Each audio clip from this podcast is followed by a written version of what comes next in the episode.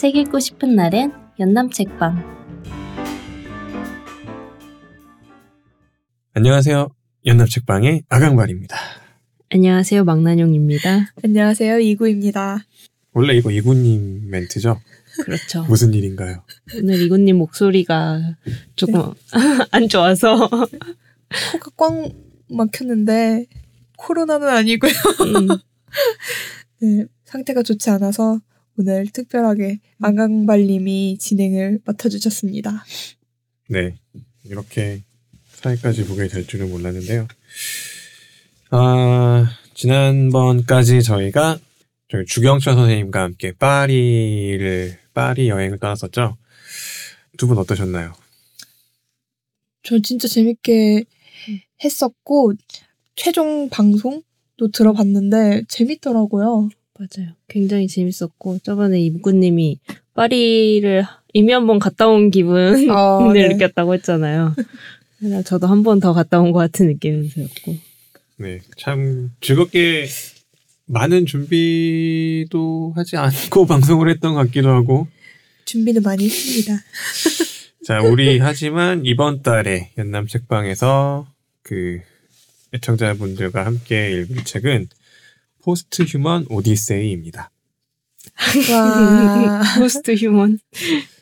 저희가 지금 과학책을 상당히 많이 했어요. 그 작년에만 해도 과학은 이것을 상상력이라고 한다. 그래서 이상욱 선생님이랑 했었고, 그다음에 장대익 선생님이랑 사회성이 고민입니다. 그다음에 만물화학 박사 김인규 교수님이랑 해서 총 3번 정도 과학 이야기를 했는데요. 오랜만에 다시 과학책으로 돌아왔습니다. 홍상욱 선생님이 쓰신 책이고요. 홍상욱 선생님 역시 과학사를 바탕으로 해서 여러 다양한 연구를 하고 계신데요. 오늘은 포스트휴먼 오디세이 선빵을 선생님 없이 저희끼리 한번 진행해 보도록 하겠습니다. 아무래도 지금 시점이 아까 이구님도 말씀해 주시긴 했는데 많은 분들이 약간 두려워하기도 하는 것 같고 좀 걱정하시는 분들도 많고 예, 그런 상황이죠. 아마 코로나19 때문에 굉장히 많은 뉴스들이 또 나오고 있고 그러고 있는 상황이에요. 혹시 확진 판정을 받으신 분들이 많이 있는 걸로 알고 있는데 혹시 어떤 치료를 받고 계신지 알고 계세요? 제가 듣기로는 아직 정확한 치료제? 확실한 치료제가 없어서 에이즈 치료제로 대체를 해서 치료를 받고 있다고는 들었어요. 예, 맞습니다. 그러니까 비슷하게 이제 이렇게 집단적으로 병이 발생한 케이스가 몇 번 있었는데 2009년에 신종플루가 유행을 했었는데요. 그때는 이제 확진 판정을 받으면 타미플루라는 약을 사용하면 됐어요. 그러니까 백신이 있었던 거죠.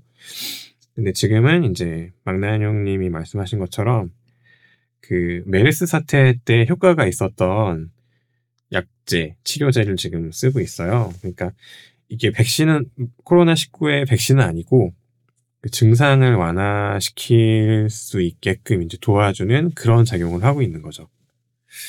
근데 이제 그러니까 굉장히 최근에 이제 미국의 한 제약회사가 백신을 개발했다고 이제 뉴스에 떴더라고요. 근데 이제 4월부터 임상 실험을 해야 되는 상황이라 임상 실험도 하고 통과도 하고 해서 이게 상용화돼서 정말 시판이 되기까지는 조금 시간이 걸릴 것 같은데 아무래도 이제 아직까지는 백신이 없는 상황인 거죠.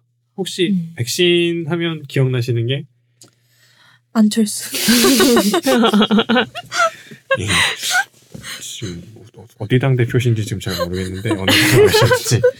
그러니까 저도 처음에 어렸을 때는 그냥 V3 이렇게 백신 하면 컴퓨터 고치는 거구나 이제 이렇게 알고 있었죠. 많은 분들이 또 그러셨을 것 같고.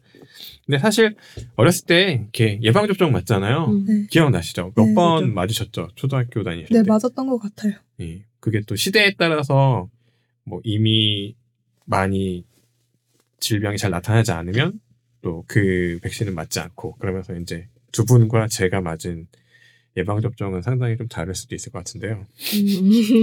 뭐 사전적 정의를 찾아보면 백신은 이제 이렇게 정의가 되어 있습니다. 인간을 비롯한 동물이 특정 질병 혹은 병원체에 대한 후천성 면역을 부여하는 의약품이다. 그래서 가장 인류사에서 이런 백신, 처음으로 백신을 만든 사람으로 꼽히는 분이 이제 천연두에 백신을 만들었던 이제 제너라는 분이 계셨고, 그 다음에 우리는 약간 우유 이름으로 조금 더 친숙하기도 한데, 이제 파스테르라는 사람이 콜레라에 대한 또 백신을 개발하신 적이 있었죠. 근데 왜 이렇게 갑자기 백신 얘기를 꺼내시는 이유가 뭐죠? 우선은 뭐 코로나19에 대해서 기사가 너무 많이 나오는데, 이제 그래서 치료가 잘 되는 건가? 이렇게 확진 판정 받으셨다가 퇴원하시는 분들도 있고, 그래서 이제 저는 당연히 백신이 있을 줄 알았거든요. 근데 예상외로 아직 코로나19에 대한 백신이 없더라고요. 뭐 그렇기도 한데, 또 하나는 이제 아무래도 오늘 이번 달에 함께 읽을 포스트휴먼 오디세이에서는 어떤 이런 과학기술과 인간, 뭐 이런 면밀한 어떤 관계에 대해서 많이 내용을 다루고 있어요. 그래서 자료를 찾다 보니까 그 2005년에 폐간한 라이프지, 혹시 월터의 상상의 대신입니다. 그 영화에서 이제 이 사진 담당하는 월터가 이제 주인공이잖아요. 그 라이프지에서 이제 그 인류에게 일어난 20가지의 사건, 굉장히 이제 임팩트가 있었던 20가지 사건을 뽑아서 이제 발표한 적이 있다고 해요. 근데 그 중에 11개가 과학 분야의 사건이었습니다. 자, 그러면 과연 어떤 게 역사적인 사건이었을까요? 자동차. 정답입니다. 인터넷. 2005년에 라이프지가 폐간이 됐잖아요? 이게 몇 년에 발표된 건지는 잘 모르겠는데, 안타깝게도 좀 그 전인 것 같아요. 그러니까 마지막으로 꼽았던 게 이제 텔레비전이거든요? 많이 옛날이군요. 예, 그러면 그 전에. 전화. 예, 그쵸. 인터넷은 아니고, 전화는 있습니다. 전화. 되게 많을 것 같은데. 예, 뭐 되게 많아요. 예를 들면 이제 뭐 굉장히 초창기에 그 나침반, 나침반 있고요. 뭐 화약, 금속 활자, 지동설, 증기기관, 그다음에 미생물, 진화론, 백신도 이 중에 하나로 포함되는 거죠. 그러니까 솔직히 살면서 컴퓨터를 뺀 백신이 뭐 필요하다거나 이런 생각을 그다지 해본 적이 없잖아요. 왜냐하면 예방접종도 굉장히 어렸을 때 하고 성인이 돼서는 이제 거의 하지 않는 편인데, 이렇게 집단적으로 병이 발생을 하다 보니 백신이 굉장히 인류사에서 큰 역할을 했구나. 예전에 정말 보면 전에 주윤철 선생님도 말씀하셨다시피 그 물이 오염돼가지고 콜레라 걸려가지고 막 수많은 사람들이 죽고 그런 중세 얘기 해주셨잖아요. 네. 지금도 의학이 발전하지 않았다면 굉장히 세계적으로 지금 발생하고 있는 병이니까 많은 분들이 더 피해를 보실 수 있었을 것 같은데, 뭐 그런 의미에서 저는 다시 한번 백신이 굉장히 중요하다라는 그런 생각이 좀 들었어요. 그러면서 과학기술, 과학 그런 것들에 대해서 전반적으로 한번 다시 한번 생각을 해보게 됐죠. 물론 여러분들은 다 과학을 싫어하시죠? 아니, 좋아요. 여러분 다 과학이 싫어서 문과를 선택하신 거 아니셨나요? 아니에요. 그렇지 수학이 않습니다. 싫었습니다. 물리가 싫었어요. 그러면은 뭐 과학, 예전에 우리가 그런 얘기는 했었던 적이 있었던 것 같아요. 김민경 선생님 그 우리 집에 화학자가 산다 했을 때 화학에 대한 나의 어떤 기억이라든지 이런 얘기에 대해서 같이 얘기해 본 적이 있잖아요. 오늘은 과학기술에 대해서 한번 말씀을 좀 해보시겠어요? 제가 어렸을 때 처음 과학에 대해서 생각해라 했을 때 좀 기억나는 에피소드는, 초등학교 때 항상 이렇게 포스터 그리기 이런 거 많이 하잖아요. 그쵸. 그때 뭐 포스터 그림 그리기의 숙제 중 하나로 미래도시 그리기라는 주제로 그림을 많이 그렸잖아요. 저는 안 그렸던 것 같아요. 이구님은 그리셨을 텐데 저는 그래서 미래도시 이렇게 막 애들이 막 각자만의 미래도시를 그리는데 저는 항상 그렸던 게 해저도시를 항상 그렸어요. 고향이 어디세요? 네? 고향이요? 예. 바닷가세요? 정말 맥락이 없군요. 무시하겠습니다. 아무튼 그래서 이렇게 푸른 바다 이렇게 속에 깊은 바다 속에 이렇게 커다란 돔을 하나 그리고 거기에 맞아 돔이 있었어. 숨을 쉬어야 되니까. 그죠. 거기에 이렇게 그 안으로 들어가는 통로도 있어야 돼요. 거기에 차가 이렇게 지나다녀. 그다음에 거대한 돔 안에 거기에 나무도 있고 인공해도 있어요. 인공해도 있고 아파트랑 집도 있고 사람들이 이렇게 정말 지구 위처럼 다니는 거죠. 근데 왜 그거를 항상 그걸 그렸는지 모르겠는데 항상 그런 걸 그렸고 또 생각나는 거는 그 막 어린이 뭐 책을 읽다가 그게 생각나요. 이동 수단에 관해서 쓰여졌던 글인데 막 기차에 관한 이야기였어요. 그래서 앞으로 이제 이동 수단이 점점 더 빠르게 발전하고 진화해 갈 텐데 결국에 나중에 기차가 점점 발전해서 엄청 빠른 기차가 나올 거다. 근데 그게 자기부상 열차라는 들어보셨어요? 자기부상 열차. 자기부상 열차는 어떤 거죠? 이렇게 보통 기차는 선로 위에서 바퀴가 닿아가지고 이렇게 동력을 얻어서 이렇게 가는 거잖아요. 예, 철길 위에 바퀴가 굴러가는 거죠. 자기 부상 열차는 떠 있어요. 선로 위를 떠 있어요. 어떻게? 그건 난 몰라요. 자기임이죠. 자기. 앵글에스. 네네네. 그래서 자기장이겠죠. 자기 부상 열차니까. 그래서 그거를 이용을 하면 엄청나게 빠른 속도로 지금보다 훨씬 몇십 배는 빠른 속도로 도시 간을 이동할 수 있을 거다라는 얘기가 되게 기억나는데, 근데 다시 생각해보면 지금 자기부상열차에 관한 얘기는 좀 없는 것 같아요.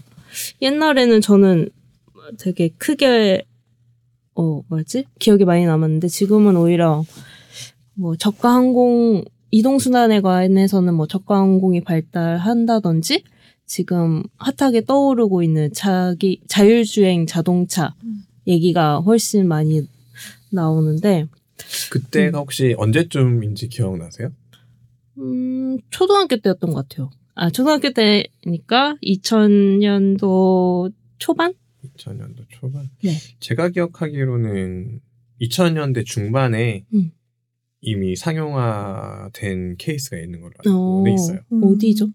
그 중국의 상하이로 기억을 하고 있거든요. 이게 시기는 지금 정확하게 제가 기억이 명확하진 않은데 아니면 한 2010년대였던 것 같기도 하고요. 그 상해 공항이 이제 몇 군데가 있어요. 그래서 한국으로 치면 이제 김포공항이 있으면 접근성이 더 좋잖아요. 해외에서 들어올 때도 상해도 홍차우 공항이 이제 도심부랑 가깝고 푸동이라고 해서 이제 우리나라 치면 약간 인천처럼 먼 공항이 있는데. 푸동에서 상하이 도심부까지 이제 오는 거예요. 자기부상 열차가 있어서 이제 그걸로 들어올 수 있는데 8분 만에 시속 430km의 속도로 시내까지 들어옵니다. 아마 그냥 일반 제가 상해를 작년에 가서 푸동 근처까지 가본 적이 있었는데 공항까지 가려면은 상해도 지하철이 굉장히 잘 돼 있거든요. 한번 환승도 해야 되고, 이런저렇게 하면은 한 40분에서 한 시간 정도까지 걸렸던 걸로 기억을 해요. 근데 8분 만에 오는데 가격은 7,500원. 싸네요. 예, 최근 정보예요. 그러니까 7,500원이라는 가격은 제가 최근에 한번 방송 전에 확인해 봤던 건데, 분명히 예전에는 자기부상 열차는 이제 마찰력이 없잖아요. 예, 그게 가장 큰 메리트였겠죠. 근데 지금 우리나라 같은 경우는 철도는 고속철도로 개편이 되어 있는 상황이고 그리고 대중 쪽으로 좀 상용화되지 못한 이유가 그 선로를 다시 깔아야 되잖아요. 아마 선로를 다 이렇게 자기로 깔아야 되니까 처음에 들어가는 비용이 그죠. 그 비용이 만만치 않아서 그래도. 그러면은 이구님은 어떠세요? 저도 비슷하게 초등학교 때 매년 4월은 과학의 달이라고 해가지고 과학 상상화 그리기 대회를 한다거나 그 막 글라이더 같은 거 모형 비행기 모형 만들어서 날리는 대회하고 했었거든요. 맞아. 그래서 항상 그때 상상화에 그렸던 내용이 저도 해저도시 그때 해저도시가 유행이었나 봐요. 아니요 우주 정거장 말했잖아요. 하늘에 나는 자동차 막 이런 거 그렸었는데 그때 유행이었나 봐요. 진짜. 꼭 돔이 있어야 했어요. 맞아. 항상 탈 것 이동 수단에 대한 그런 것들은 좀 굉장히 많이 이슈가 됐던 것 같아요. 맞아요. 그럼 그것과 저때 유행했던 어린이 과학책이 있었는데 노빈손의 살아남기 시리즈가 유행이었어요. 아우 저 알아요. 저는 몰라요. 살아남기 시리즈 유행했다고요. 로빈슨 크루소 말고. 로빈슨 크루소 아니고요. 노빈손. 노빈손. 아 손에 뭐가 있다고? 네 빈손이 아닌 보셨나요? 막나뇽. 그럼요. 그 생전 처음 들어봅니다. 얼마나 유용한 책이었는데. 정말 그 노빈손이라는 친구가 무인도에 가가지고 이제 어떤 장비 없이 과학 그 지식을 통해서 이제 무인도에서 살아남는 얘기인데요. 진짜 재밌게 읽었고 아 과학이 굉장히 좀 재밌게 다가왔던 그런 경험 처음 경험했던. 예를 들면 뭐 과학적인 지식을 사용해서 뭐 어떤 걸 할 수 있다고 알려줬어요? 예를 들어서 이제 바닷물을 정화해서 식수처럼 먹을 수 있는 방법이라던가 그리고 이제 불을 피울 수 있는 방법, 라이터 없이 불을 피울 수 있는 방법, 뭐 이런 것들, 식량을 구하는 방법, 뭐 이런 것들에 대한 이야기였는데 굉장히 어린이 이제 눈높이에 맞췄지만 그래도 어른들도 잘 모르는 그런 과학 지식들이 담겨져 있는 그런 책이었어요. 되게 다들 과학 꿈나무였던 것 같아요. 굉장히 신기해요. 저도 과학의 달이어서 그랬는지 모르겠는데 항상 1년에 한 차례 이상 그 고무동력기랑 글라이더 만드는 대회는 했었던 거 기억나고요. 제가 초등학교 다닐 때는 국민학교였지만 그거 말고 이제 라디오 조립하는 거 있었어요. 우와. 오. 라디오 키트를 팔아가지고 납땜을 하는 거예요. 그 부품을 끼고 납땜을 해서 근데 한 절반이 아예 소리가 안 나와. 이 납땜을 잘못하거나 해서 라디오 나오는 애가 거의 대상 받아요. 저도 한 3번 참가했는데 딱 한 번 소리가 나긴 났는데 희미하게 잘 안 잡혀가지고 상은 못 받았고 저도 포스터는 많이 그렸거든요. 저는 항상 그렸던 게 1년에 한 2번 정도 그렸던 것 같은데 자나깨나 불조심 그다음에 뭐 때려잡자 간첩 이런 방공 포스터. 네, 방공 포스터. 저는 그런 걸 많이 그렸던 그 세대의 차이가 저는 어렸을 때 과학 그 월간지 같은 거를 어머니가 구독을 시켜주셔가지고 봤어요. 뭐 만화도 있고 과학 상식도 나와 있고 뭐 그냥 어렸을 때부터 뭔가 좀 읽는 걸 좋아해서 그걸 봤는데 저도 생각해보니까 탈 것이네요. 이동수단. 그 매월 이제 월간지는 표지가 굉장히 중요하잖아요. 태양광 자동차에 대한 기사가 실린 그 잡지가 왔는데 그 월호에 다룬 게 태양광 자동차가 메인이었던 거예요. 근데 우리가 흔히 보는 자동차의 모습과는 굉장히 다르더라고요.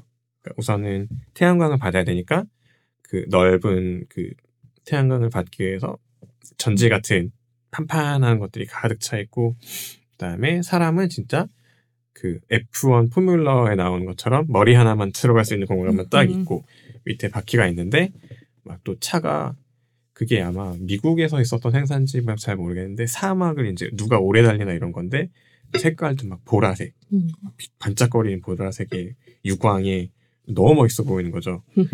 그래서 과학하면 제일 먼저 생각하는 게 저는 그 과학소년이라는 잡지에서 봤던 그게 제일 먼저 떠오르더라고요. 왜 다 문과였을까요? 다들 옛날에는 과학 꿈나무들이었던 것 같은데. 관심도 많았는데. 지금까지 이제 뭐 예전에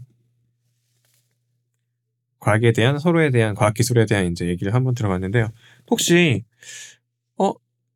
네, 어렸을 때 그렇게 뭐 잡지든 책이든 이런 걸 통해서 미래에 이런 것들이 구현될 거야 라고 생각을 했는데 지금 와보니 일상이 되어버렸다. 그런 그 사이 과학이 이렇게 발전했구나 라고 느껴본 경우는 혹시 없으세요? 저는 일상까지는 안 됐지만 자율주행차 사람 없이 이제 아직 완벽하진 않지만 그래도 사람 없이 사람이 조작하지 않고도 차가 움직일 수 있다는 게 옛날에 상상만 했었다면 지금은 현실이 된 거니까 그런 기술이 신기했어요, 저는. 면허는 있으세요? 그럼요. 얼마 전에 갱신도 했답니다. 저도 자율주행 자동차가 좀 그런 것 같은데 옛날에는 되게 모호했거든요. 근데 그러다가 근데 한 몇 년 전까지만 해도 자율주행 자동차가 이렇게 크게 급부상하리라고는 생각을 못했던 것 같아요. 근데 요즘에는 되게 정말 뭔가 피부로 와닿는다고 해야 되나? 그런 이슈들이 되게 크게 나와가지고 앞으로 이렇게 자율주행 자동차가 나오니까 그에 맞는 다른 산업이 어떤 것들이 할 것이다라는 전망까지 막 나오고 있으니까 그냥 자율주행 자동차? 인 것 같아요. 그 답 중에 하나가 오디오 콘텐츠죠. 그쵸. 저는 그 어렸을 때 이렇게 뭐 미래에는 이런 일이 벌어질 거야라고 이제 뭐 그림 같은 걸 이렇게 배우곤 하잖아요. 어렸을 때. 그러면 그 중에 신기했던 거 하나가 컴퓨터를 언제 몇 살 때부터 이렇게 쓰기 시작하셨어요? 초등학교? 막 제대로 쓰기 시작한 건 초등학교 때? 제가 어렸을 때는 제가 초등학교 막 1, 2학년 이렇게 그럴 때는 집에 친구 집에 컴퓨터가 있으면 굉장히 좀 잘 사는 집이었거든요. 그 다음에 학교에서도 뭐 컴퓨터실에서 컴퓨터를 가르쳐 주긴 했지만 컴퓨터를 이렇게 일상적으로 쓸 수는 없었어요. 그리고 그 나이 때는 그냥 할 수 있는 게임밖에 없었으니까 뭐 잘 사주려고 하지도 않았고. 근데 그런 미래상을 그린 그림에 그런 것들이 있었어요. 그때 지금도 물론 컴퓨터가 좀 크긴 하지만 그 컴퓨터가 작아서 개인이 손목에 차고 다니거나 아니면 한 손 안에 딱 들어오는 그런 시대가 올 것이다. 그걸 딱 배우고 나왔는데 스마트폰이 딱 나오는 걸 보고 아 진짜 이게 되는구나. 되는데요 이게. 그게 가장 굉장히 이렇게 발전한다 느꼈던 것 중에 하나였고 또 하나는 이제 그 옆에 어머니가 뭐 요리하는데 도와주거나 뭐 청소하는데 도와주는 그런 로봇이 있었거든요. 제가 또 로봇 청소기를 샀지 않습니까? 정말 청소가 이렇게 간단한 거였구나. 뭐 이렇게 하면서 최근에 산 이런 전자기기 중에 가장 만족하는 게 로봇 청소기. 이게 저는 아직 약간 의심스럽긴 한 게 구석구석 잘 얘가 청소를 할까? 좀 의심스럽거든요. 네, 솔직히 이제 그런 부분만 조금만 이렇게 거들어주면 되고요. 청소가 끝나고 난 다음에 그냥 제일 편한 게 바닥만 살짝 좀 정리하고 청소기 딱 켜고 그냥 마실 나가서 커피 한 잔 사서 앱으로 다 보여요. 얘가 청소 얼마나 했는지 어디를 하고 어디를 아직 안 해서 더 해야 되는지 예상 시간도 나오고 청소 거의 끝날 때쯤 들어와가지고 그 구석구석만 먼지 조금 치워주고 뭐 요 정도로 하면 되니까 두 분 아직은 이제 집 청소를 스스로 하지 않으시니까 잘 모르시겠지만 어머님께 올 가을에 추석 때 꼭 로봇 청소기 사드리기 바랍니다. 강추하시는군요. 혹시 이구님은 뭐 AI와 관련해서 뭐 최근에 좀 인상 깊게 느꼈던 점이 있으신지? 저는 가장 최근에 봤던 MBC 다큐가 있었는데요. 너를 만났다라는 다큐였어요. 혹시 보셨었나요? 저 예고편만 보고 슬퍼서. 저도 슬퍼서 못 보겠더라고요. 굉장히 이슈가 됐는데 이게 이제 어렸을 때 암으로 죽은 딸을 이제 엄마에게 VR 가상현실을 통해서 나를 실제로 구현해서 볼 수 있게 해주는 그런 다큐였거든요. 근데 이것도 어쩌면 이제 AI의 일종이라고 생각이 드는 게 엄마가 이제 생전에 딸을 사진이나 영상으로 굉장히 많이 남겨놨었대요. 그래서 그것들을 바탕으로 이제 기술을 이제 구현을 해서 지금 이제 실제로 딸이 살아있었다면 어떤 모습일지 구현을 하고 어떤 말들을 할지 이런 어떤 행동을 할지 이런 것들을 이제 기술적으로 보여주는 거죠. 그래서 엄마가 이제 실제로는 볼 수 없고 만질 수 없지만 그 가상현실을 통해서라도 이렇게 만지고 보는 그런 모습들이 굉장히 시청자들에게 정말 큰 감동과 슬픔을 주었던 그런 장면.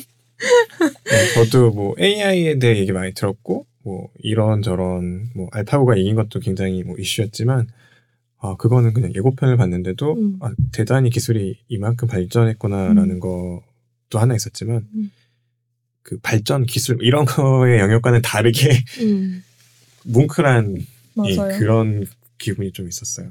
전 또 새로웠던 게 약간 기술하면은 뭔가 약간 휴머니즘과는 좀 거리가 멀 거라는 편견? 막 그동안 과학 영화, SF 영화만 봐도 옛날에 되게 기술이 발전해서 그 기술이 인류를 위협할 거라는 내용의 이야기가 많았잖아요. 근데 그런 거 옛날엔 그랬는데 요즘에는 좀 달라졌다고 느낀 게 뭔가 기술로 인간의 상처를 치유하고 막 방금 너를 만났다 그런 것처럼 좀 더 기술이 인간과 공생한다는 느낌인 것 같아요. 위협을 한다기보다는 그런 느낌을 좀 많이 받는 것 같아요. 맞아요. 이 다큐에서도 좀 그렇게 기술이 뭔가 인간에게 감성적으로 다가올 수 있고 실질적으로 휴머니즘을 좀 이끌어낼 수 있다라는 거를 보여준 어떤 하나의 사례가 아니었나라는 생각도 들었어요. 비슷한 케이스로 이제 네덜란드에 넥스트 렘브란트라는 AI가 있어요. 인공지능이. 딱 들으시니까 감이 오십니까? 렘브란트의 그림을 그리는 AI? 예, 이게 지금 유튜브 영상이 있어요. 아마 보면 깜짝 놀라실 건데 유튜브에서 더 넥스트 렘브란트라고 한번 쳐보시면은 이제 요 프로젝트에 대한 게 나오는데요. 렘브란트가 그린 그림을 쫙 데이터를 쫙 분석을 하는 거예요. 예를 들면 이런데요. 남성, 그 다음에 어떤 민족, 그 다음에 항상 오른쪽으로 고개를 돌리고 있고, 그래서 쭉 정리를 해놓고 그 그림을 쫙 본 다음에 그러니까 그림의 구도라든지 어떤 인물 묘사라든지 이런 것들까지는 그냥 대충 예상을 했어요. 그런 거 사진을 다 찍어서 AI가 이거에 대해서 이제 데이터를 인식할 수 있게끔 하는. 중반부에 가면 뭐가 나오냐면요. 그림을 유화거든요. 유화는 이렇게 붓자국이 남잖아요. 그러니까 그냥 색연필로 칠한 거랑 다르단 말이에요. 그림을 그래서 수평으로 놓고 붓질이 남았으니까 이렇게 수평으로 보면 높이가 달라요. 그 데이터까지 측정을 해요. 몇 미리 단위까지. 그 데이터도 다 주는 거예요. 그래서 마지막에 이제 그 기계로 해가지고 그 렘브란트의 화풍을 그대로 재현을 해내요. 근데 이제 붓질은 기계가 사람을 쫓아갈 수 없기 때문에 그 붓질하는 거는 이제 그 미술의 어떤 종사하고 있는 분의 도움을 받았지만 그런 식으로 해서 렘브란트가 그렸을 법한 그림을 만들어내는 거죠. 이렇게만 보면 이제 아까 그 막나뇽 님이 얘기했던 그런 막 너무 뛰어난 발전된 기술이 어떤 인간을 지배해버릴 수도 있는 이제 역전되는 관계가 우려되는 상황과는 조금 이제 이거는 다른 차원이긴 한데 근데 솔직히 그런 그런 영화들이나 이런 것들은 많이 있었죠. 그리고 예전에 그 사회성이 고민입니다 해서 장대희 선생님과 이 부분에 대해서 한번 얘기를 나눈 적이 있기도 해요. 가령 뭐 똑같은 일을 나랑 AI가 했는데 AI가 나보다 잘해. 그럼 나는 그 AI에 대해서 어떤 감정을 느낄까? 뭐 이런 얘기를 한 적이 있어. 질투, 화도 나고 내가 쟤보다 더 못한가? 자존감이 떨어진다든지 막 이런 얘기가 있었는데 그러면서 이제 뭐 일상적으로 아직 막 굉장히 많이 이 단어가 통용되진 않는데 이번 달에 우리가 함께 읽을 포스트휴먼, 이 포스트휴먼, 포스트휴머니즘이라는 단어가 예전보다는 조금씩 그래도 뭐 지면이라든지 뭐 검색을 하다 보면 이런 단어를 발견할 수 있는 것 같아요. 결국에 핵심은 이런 건데 인간의 지능을 뛰어넘는 인공지능의 등장이 인류의 생존에 위협을 줄 수 있기 때문에 미리 우리가 어떤 준비를 해야 되는 건가? 이런 AI와도 이제는 예전에 뭐 동물이랑 뭐 식물이랑 우리가 관계를 맺었듯이 이런 것들에 대해서도 어떤 관계 맺음에 대한 준비가 필요한 건가? 뭐 이제 이런 식에 대한 담론들이 전보다 많이 나오고 있는 거죠. 그래서 솔직히 이 책을 읽기 전에는 포스트휴먼이 뭘까? 인간 다음인가? 인간 다음은 뭐지? 뭐 이런 생각이 좀 들었는데 읽다 보면 이쪽 분야에 있는 사람들은 그래도 조금 더 어떤 과학 기술의 발전이라든지 이런 것들을 더 가까이서 보잖아요. AI가 얼마나 지금 인공지능이 얼마나 인간의 어떤 지능에 대비했을 때 얼마나 성장을 해오고 그 폭이 어땠는지 이런 것들을 조금 더 최측근에서 본 사람들이 느끼는 어떤 그런 심정은 일반인이랑은 조금 다를 수 있겠다라는 생각이 들더라고요. 특히 어쩌다 보니까 이제 주로 과학계 담론에서 이런 얘기가 많이 나오는 것 같아요. 그러면 어떤 책인지 좀 궁금해하실 것 같아서 선생님 모시기 전에 저희가 간단하게 책 소개를 해보겠습니다. 포스트휴먼 오디세이를 간단히 설명해드리면 다양한 학문 분야에서 휴머니즘의 다음을 이야기하는 트랜스 휴머니즘과 포스트 휴머니즘 논의의 궤적을 간명하고 알기 쉽게 풀어내는 책입니다.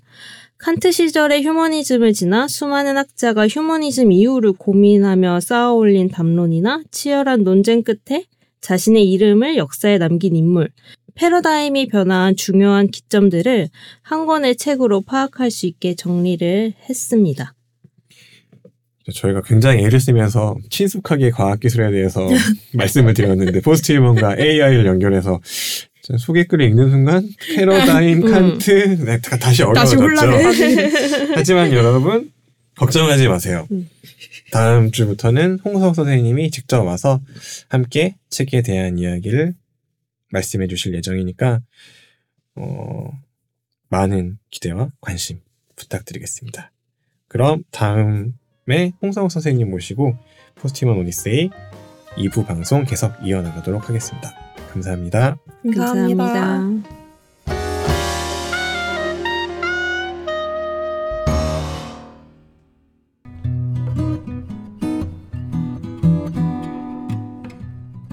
한 달에 한 권 청취자분들이 골라주신 책을 3주에 걸쳐 저자 선생님과 읽은 후에는 조금 다른 포맷의 방송으로 찾아뵈려고 합니다.